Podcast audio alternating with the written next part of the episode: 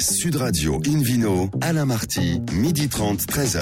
Bonjour à toutes et à tous, bienvenue à bord de ce numéro 870 d'Invino depuis la création de l'émission en 2004. Comme vous le savez, nous sommes en public et délocalisés chez le caviste Nicolas à Paris, au 31 Place de la Madeleine. Je rappelle que vous écoutez Invino Sud Radio dans la capitale sur 99.9 et qu'on peut se retrouver sur notre page Facebook Invino. Aujourd'hui, un menu qui prêche, comme d'habitude, la consommation modérée et responsable avec le château Palvier à Caillac, le vignoble de Cessel en Haute-Savoie, un zoom sur l'eau de Castalie et puis on parlera également, peut-on décrire le style d'une appellation en général? À mes côtés, Florence Corbalan, bonjour Florence. Bonjour Alain. Ainsi que David Cobol et Philippe Aubrac, bonjour monsieur. Bonjour. Bonjour. David Cobol, on commence par vous. Le, le vidéo quiz est à l'honneur de InVideo Sud Radio maintenant. Chaque semaine, avec une question, nous posons une question et ça vous permet, si vous êtes tiré au sort parmi les nombreuses bonnes réponses, un excellent cadeau. Cette semaine, le cadeau serait le prochain numéro du magazine Planète Vin et Spiritueux. Vous en avez de la chance. Hein Alors, la question de la semaine dernière fut quel événement a été organisé par les domaines qui montent le mois dernier?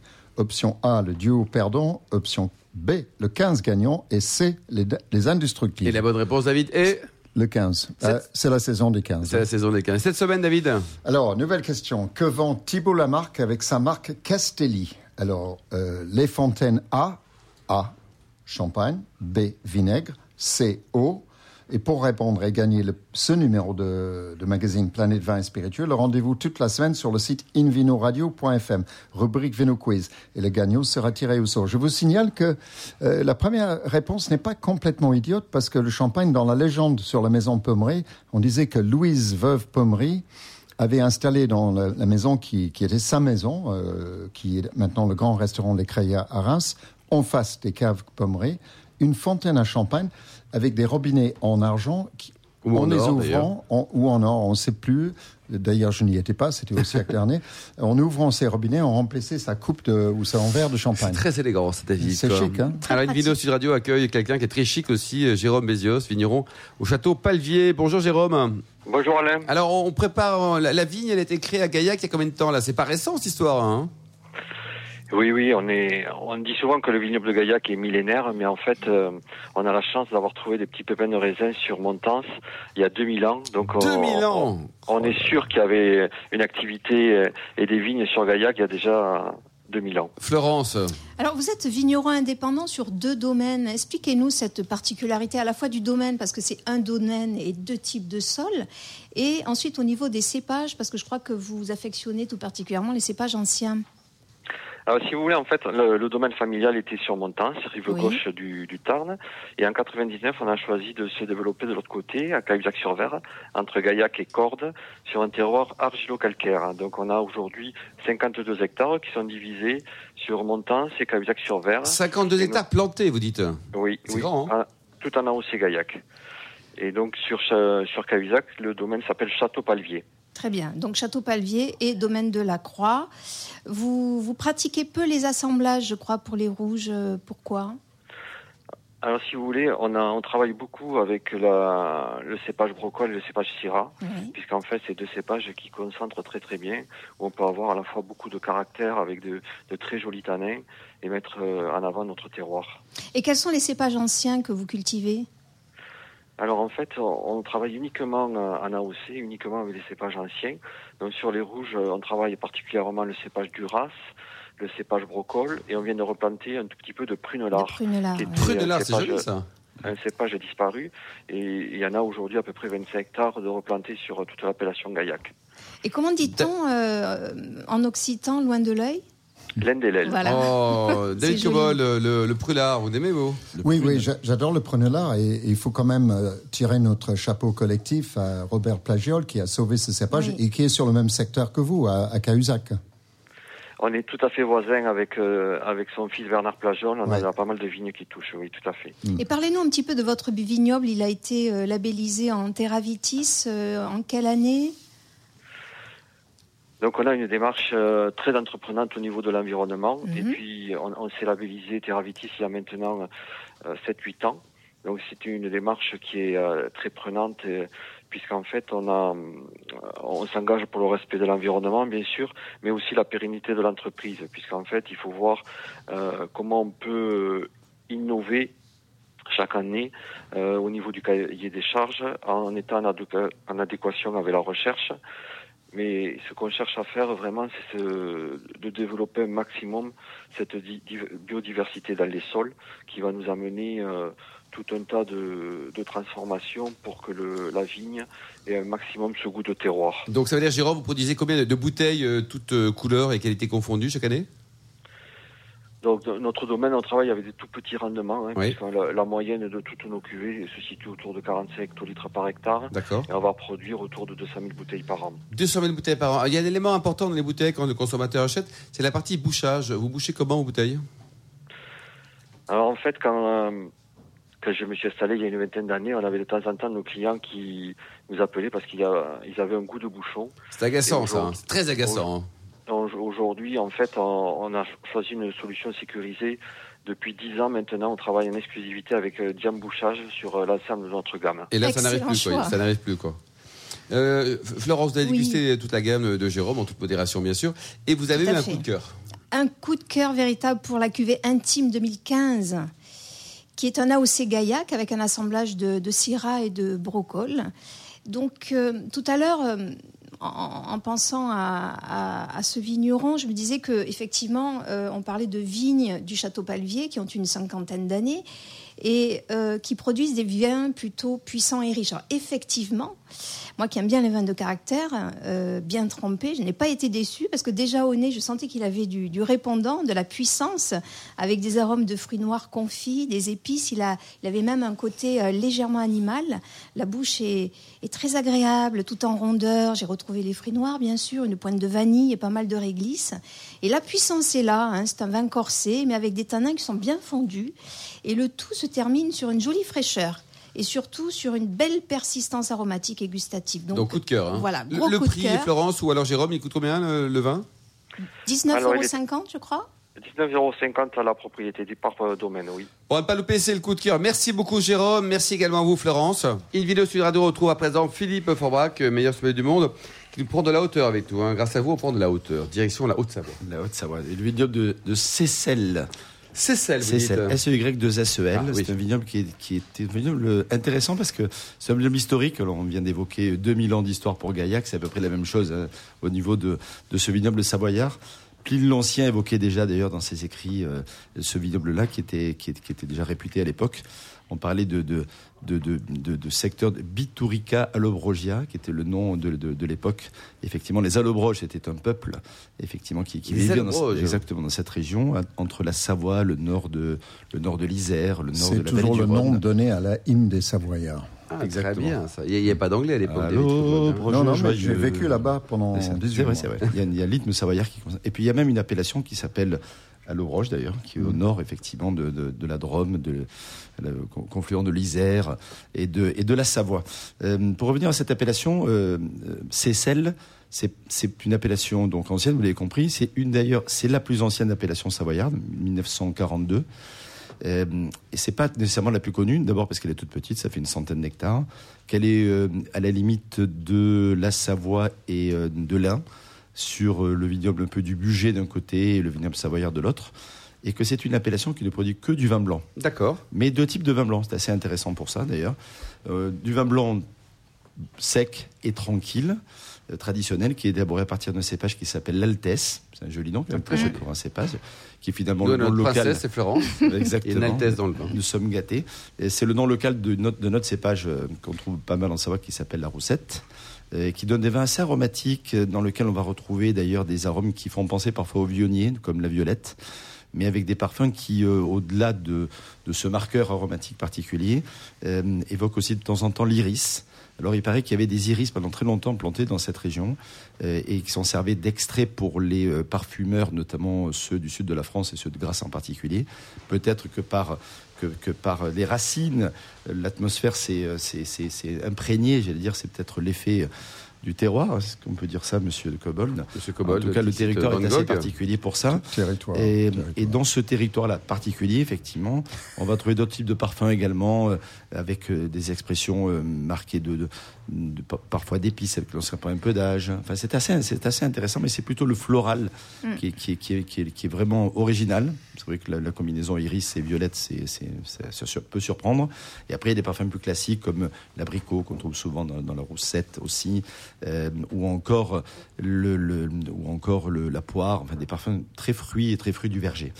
Euh, alors ça, c'est une partie effectivement de, de, de, de l'appellation. La deuxième partie, qui n'est pas négligeable, c'est qu'on y fait des vins effervescents selon le méthode traditionnelle.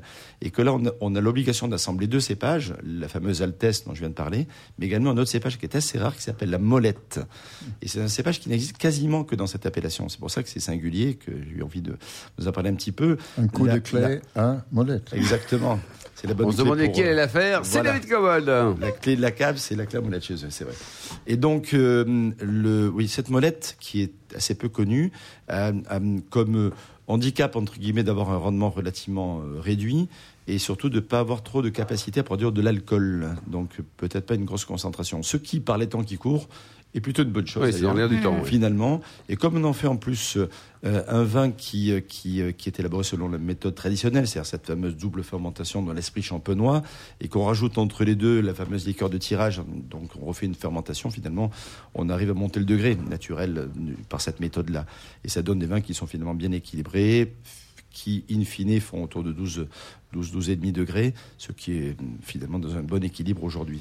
Et on obtient donc des vins effervescents qui ont un certain succès. Il faut dire que dans le coin, euh, Bugey, le Cerdon notamment, est un vin effervescent qui est plutôt élaboré selon une méthode euh, dite, spontanée, euh, naturelle, non pas que l'autre soit surnaturel, mais la méthode traditionnelle, effectivement, c'est la fameuse double Quelques vignerons peut-être. Philippe, euh, sympa, à ne Oui, pas louper? quelques vignerons euh, qui sont donc. euh, il y a deux communes, il y a Corbonneau et Sessuel, c'est les deux communes qui produisent ce, du vin. Et il y a, euh, alors, Molex, c'est le nom de famille, Martine et Bernard. Euh, Gérard Lambert, le domaine Varichon, le domaine de Vence ou encore le domaine de la Brune sont des vins plutôt à boire relativement jeunes, même si ça peut se consommer un petit une peu. bonne comme bouteille, le prix, Philippe Ça coûte Et combien à peu ça près coûte euh, entre 10 et 15 euros. D'accord. Et pour les vins effervescents, ça a une cuvée un petit peu plus, autour d'une vingtaine d'euros. Euh, mais l'originalité et la qualité générale est plutôt intéressante. À boire, bien sûr, frais, sans être glacé. Magnifique pour l'apéritif en ce qui concerne la méthode traditionnelle. Et super intéressante avec tous les poissons des lacs et des rivières savoyards avec le blanc tranquille. Merci beaucoup Philippe Orbach, merci à tous. Dans un instant, on se retrouve au bar à vin caviste Nicolas Paris au 31 Place de la Madeleine avec un sujet improbable à bord de Invino Sud Radio, l'eau. Sud Radio Invino, Alain Marty, midi 30, 13h. Retour d'Invino Sud Radio chez le caviste Nicolas Paris au 31 Place de la Madeleine pour cette émission en public et délocalisée avec un nouvel invité, Thibaut Lamarque. Bonjour Thibaut. Bonjour. Alors paradoxalement, on va parler d'eau. C'est quand même bizarre quand on est à bord de Invino, mais on l'a jamais fait, on va le faire grâce à vous. Euh, Thibaut, un petit mot sur votre parcours. Vous avez débuté chez Veolia Transport à Melbourne et en 2009, vous, êtes- vous avez intégré une société Alter Eco dans, dans quoi Tout ce qui est équitable, c'est ça? Le bio et l'équitable, tout à Ouais. fait. Ça, ça, ça vous a toujours branché? Bah, en tout cas, je suis rentré chez Volia pour le pour l'eau, euh, parce que je pense que bah, euh, l'eau c'est le pétrole du futur, et puis euh, chez Alterico parce que bah, j'avais besoin de donner du sens euh, dans une PME engagée sur le bio et l'équitable. Alors vous avez créé donc en 2011 euh, Castali. Quel est le d'abord le constat et le concept? Le concept, c'est qu'on peut venir valoriser l'eau euh, l'eau du robinet pour mettre fin à la folie des bouteilles en plastique. Donc euh, l'année dernière, on a économisé 11 millions de bouteilles, on va en économiser 100 millions sur les trois prochaines années, avec des machines qui permettent d'embouteiller l'eau du robinet chez nos clients. Donc vous avez déposé un, brevet, je suppose? On a déposé un brevet, de- des dessins et modèles, des cartes électroniques. Enfin, il y a beaucoup de R&D. Et qui, fabrique C'est fabriqué en France? C'est en plus un peu euh, Frenchy ou pas? C'est complètement Frenchy. On a Ah. deux assembleurs euh, et donc, donc un qui fait 80% de la production euh, dans le nord de la France, à Neuville-en-Ferrin. D'accord. Alors l'eau, c'est important. euh, J'ai entendu dire que dans les années euh, de 20, 20 050, il y aurait plus de plastique que de poissons. C'est dramatique.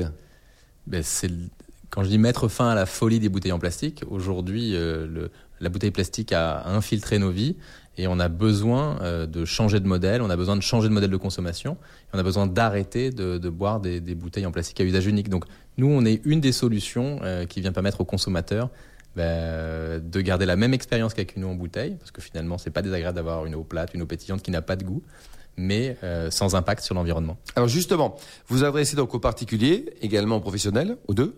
Pour l'instant, on fait que du B2B. D'accord. Et donc vous vendez, vous louez une machine, on met de l'eau normale du robinet, c'est ça L'eau, la machine est connectée au robinet. D'accord. Et après, donc, l'eau est purifiée, quoi. Il suffit d'appuyer sur un bouton de la très jolie machine qui a été dessinée par Helium Studio et on a eu plusieurs prix de design. euh, et puis bah, c'est parti, on a de l'eau plate, fraîche, pétillante et chaude ou chaude. Donc on choisit le type d'eau qu'on peut avoir. C'est de l'eau sur mesure. Ouais. Et donc ça, ça tombe jamais en panne? Ça tombe presque jamais en panne. Allez, à 99,9. Et puis au niveau, donc c'est responsable. Donc il n'y a plus de plastique du tout, quoi. Non, vraiment là on insiste, on accompagne nos clients sur la, la diminution, ou en tout cas la réduction drastique. Euh, et là, moi en tant que patron engagé, euh, je fais extrêmement attention à, ce- enfin, à ce qu'on fournit à nos clients. Oui. Et donc ils servent cette eau dans une dans une bouteille en verre qu'ils peuvent réutiliser. Alors si vous allez euh, par exemple enfin, chez un client en entreprise, dans les salles de réunion vous aurez des bouteilles en verre, mais euh, sur les bureaux des collaborateurs vous aurez des gourdes en verre. Des gourdes en verre, quoi. Et alors, vous étiez euh, venu voir les restaurateurs au début en disant, il faut m'acheter euh, mon principe, c'est super, parce que c'est meilleur pour le vin. Et là, c'était effectivement le, le premier, euh, le, le premier marché, en tout cas le marché historique de Castali. Aujourd'hui, on a plus de 700 restaurants, enfin hôtels et restaurants. C'est l'hôtellerie et la restauration. euh, et une des particularités de Castali, c'est qu'on vient microfiltrer donc l'eau du robinet, on lui retire le chlore, les particules, les éventuels métaux lourds. Et dans les avantages comparatifs qu'on peut avoir avec les eaux minérales, c'est qu'on n'a pas de goût du tout. On n'est pas du tout salé par rapport à, à une bouteille que je vois sur la table ici. Euh, ben, je ne sais pas quel est votre vin préféré. Ah, c'est forcément un collier. Non, non, c'est tous les vins du monde entier, là. C'est. Bon, ben donc on prend votre vin préféré que vous connaissez par cœur. Euh, eh bien, on va, je vous fais déguster votre vin préféré avec un verre de cette eau qui s'appelle Badois, qui est très salée, euh, et avec euh, un, un verre de Donc le palais va être impacté, c'est ça que vous voulez dire. Le palais va être complètement impacté. Ouais. Et alors là, votre eau, elle a pas de goût. Ça, c'est pas agaçant d'avoir une eau qui a pas de goût? Eh ben, au contraire, non, c'est ce que recherchent nos, nos clients dans l'hôtellerie et la restauration. Et aujourd'hui, donc, euh, le chiffre d'affaires de l'entreprise, il est de combien? Alors, on communique pas sur le Allez-y, chiffre on est entre nous, une Ville Sud Radio, ce que- là. Ce que je peux vous dire, c'est que en, en- ça fait deux ans qu'on double de taille tous les ans. D'accord. Là, donc, on vient de recruter 25 personnes sur les 12 derniers mois. Et, euh, Et le capital de l'entreprise, qui sont les, les actionnaires Vous êtes actionnaire, bien je suis sûr. majoritaire euh, et on s'apprête à faire une belle levée de fonds euh, d'ici la d'ici la fin d'année. Pour vous développer, quoi. Et, et aujourd'hui, oui. vous êtes en France, également, hors de nos frontières ou... On est en France, euh, en Belgique, euh, au Luxembourg et en Suisse. euh, et puis bah, la levée de fonds va nous aider euh, à nous Aller développer plus vite, sur d'autres quoi. Ah, vous n'êtes pas le seul sur le marché, hein. il y a d'autres procédés qui existent. Il y a d'autres procédés. Alors sur, dans l'hôtellerie et la restauration, on est les plus euh, les plus gros. Il va y avoir de la consolidation et donc euh, bah, là, on aura besoin de cash pour pouvoir euh, se positionner. Et puis, par contre, dans on va dire que dans le secteur de l'entreprise, pour l'instant, il n'y a pas grand monde. Merci Thibault Lamarck. Du Sud Radio on retrouve David Cobol, le cofondateur de l'Académie des vins et spiritueux, pour nous parler en général des appellations. Est-ce qu'il y a un goût qui est homogène? Est-ce qu'il y a des typicités par vigneron? État des lieux, David Cobold. Alors, pas- je ne parlerai pas des, des vignerons. Là, il peut y avoir une typicité, mais sûr. par appellation, c'est beaucoup plus compliqué.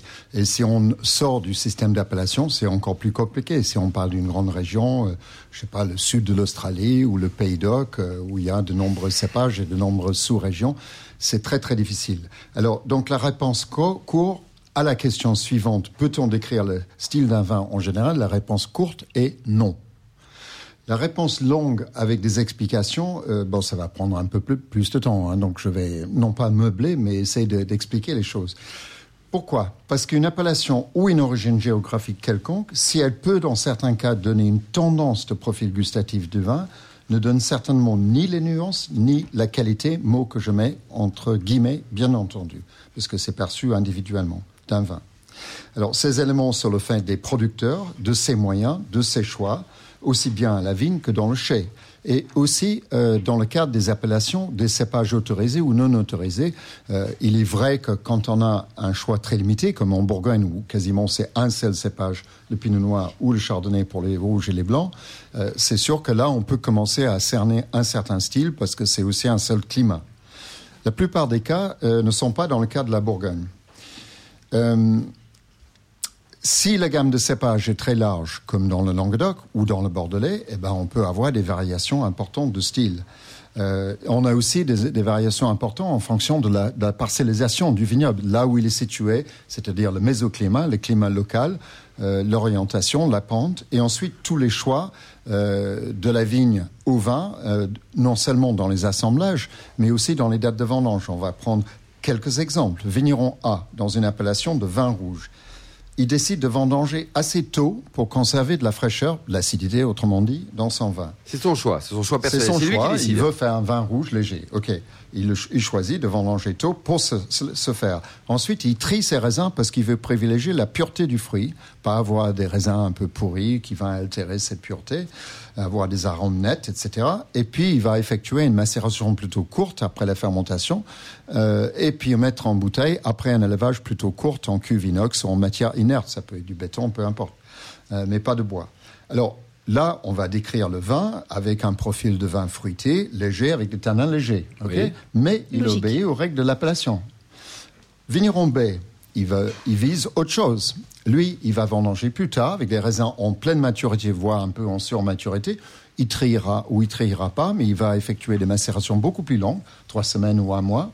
Il va extraire beaucoup plus de tanins et de couleurs. Il va avoir un vin plus foncé, plus tannique. Il va l'é- l'élever en bois, peut-être en bois neuf ou en bois partiellement neuf. Le profil aromatique et gustatif du vin sera totalement différent du précédent les deux correspondent aux normes des appellations. Donc on ne peut pas les décrire de la même manière. On ne peut pas dire qu'il y a un vin moyen. D'ailleurs, qu'est-ce que c'est qu'un vin moyen? C'est un vin virtuel qui n'existe pas. Euh, Il n'y a pas de vignerons moyens, il y a des vignerons qui font des choix, et même les vignerons qui font une gamme large, ils ont une gamme volontairement variée dans les styles pour satisfaire différents marchés, pour euh, être conforme à différents positionnements prix, etc., etc., etc. Et lorsqu'on essaie de dire que le Bordeaux est ceci ou euh, euh, les Côtes de Provence c'est cela, pour moi c'est un non-sens. Euh, et a fortiori, si on dit que le vin australien, il est charpenté et tannique, ben non. Quel vin De sûr, quel vin lequel on parle. Et de quelle région et de quel producteur donc il faut nuancer. C'est vrai que le, le- le vin, c'est une affaire complexe. Il faut l'accepter, il faut l'assumer. Il ne faut pas essayer de trop le simplifier.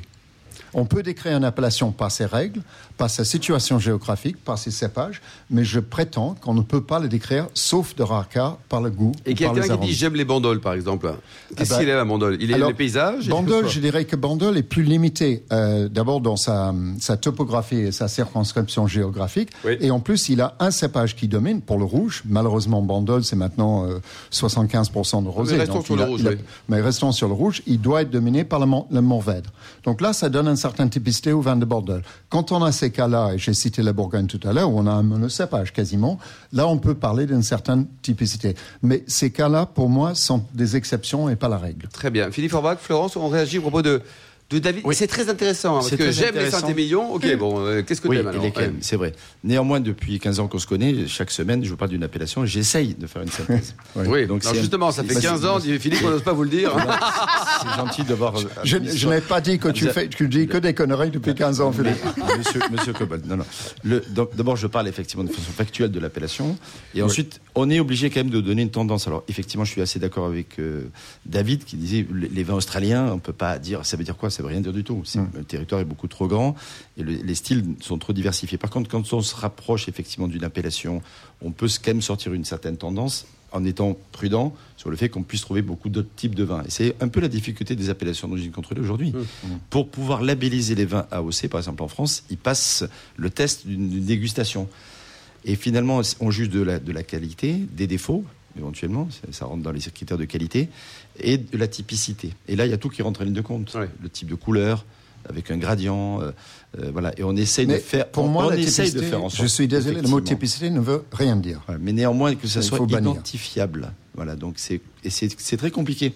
Hmm. Donc on essaie nous sommeliers quand les gens nous demandent de décrire voilà, qu'est-ce que vous aimez, etc. Il faut qu'on essaie de voir une tendance de savoir vers quel type de vin les amener. En fonction des goûts des Et personnes alors, qui, qui- effectivement, ce que, je, ce que je rejoins bien entendu de ce que dit David, c'est que c'est pas suffisant. Il faut aller plus loin. Il faut aller vers, vers plus de précision. Parce Mm. que au sein d'une même appellation, Bandol est un bon exemple, mais Bandol, les sept communes. On, tra- Mm. tra- au Comar- on commence à Olioul avec des terres euh, rouges, argileuses, etc., le, le fameux terre brune, Mm. euh, jusque dans des, des endroits où il n'y a pas du tout le même type de terroir, plus calcaire, plus Ouais. en altitude, Florence, plus de la mer, etc. Pour, pour avoir été caviste, effectivement, je me retrouvais face à des gens qui me disaient Bon, ben, je veux un petit Beaujolais, léger. Euh, non, ils ne sont pas que Oui, légers. Il y a Ah non, aussi, je- oui, oui. il y a aussi des Beaujolais de Non, mais ça, garde. ça, c'est déjà une indication du style qu'ils recherchent. C'est-à-dire un Oui, petit Beaujolais léger, c'est que- pas un, oui, un- mais un Morgan ou un, eux, un moulin à vent. Ils, ils- ils veulent aller vers des Beaujolais parce que tous sont légers. C'est ce qu'ils ont dans leur, dans Oui, leur c'est esprit. quoi un vin léger Et donc, je trouve qu'il est important c'est d'initier les gens, quoi, de- Ouais, d'expliquer. Ce qui se passe. Et léger, souvent, quand les chez un caviste, ça veut dire aussi pas très cher. quoi. C'est léger. Oui, léger, Ah c'est oui. pas très Ah cher. oui. Non, mais c'est vrai aussi. Ouais, C'est pas très cher, c'est plutôt et petit, léger. non oui, c'est petit, léger, pas trop Petit, léger, là, c'est vraiment. Bon, allez, vous êtes tous grands. Merci David Cobol, merci à vous Florence, Philippe et Thibault Lamarck. Merci également à Charlotte qui a préparé cette émission, ainsi qu'à Sébastien pour la technique. Fin de ce numéro de Invino Sud Radio. Pour en savoir plus, rendez-vous sur sudradio.fr, invinoradio.fm ou notre page Facebook Invino. On se retrouve demain à 12h30 précise pour une nouvelle émission, toujours en public et délocalisée chez Nicolas, le caviste fondé en 1822. On recevra le fondateur de Vinovae. On parlera du duché d'Uzès, de bouteilles et du succès mondial des verres Riedel. D'ici là, c'est le moment excellent déjeuner. Restez fidèles à Sud Radio et surtout n'oubliez jamais, respectez la plus grande des modérations.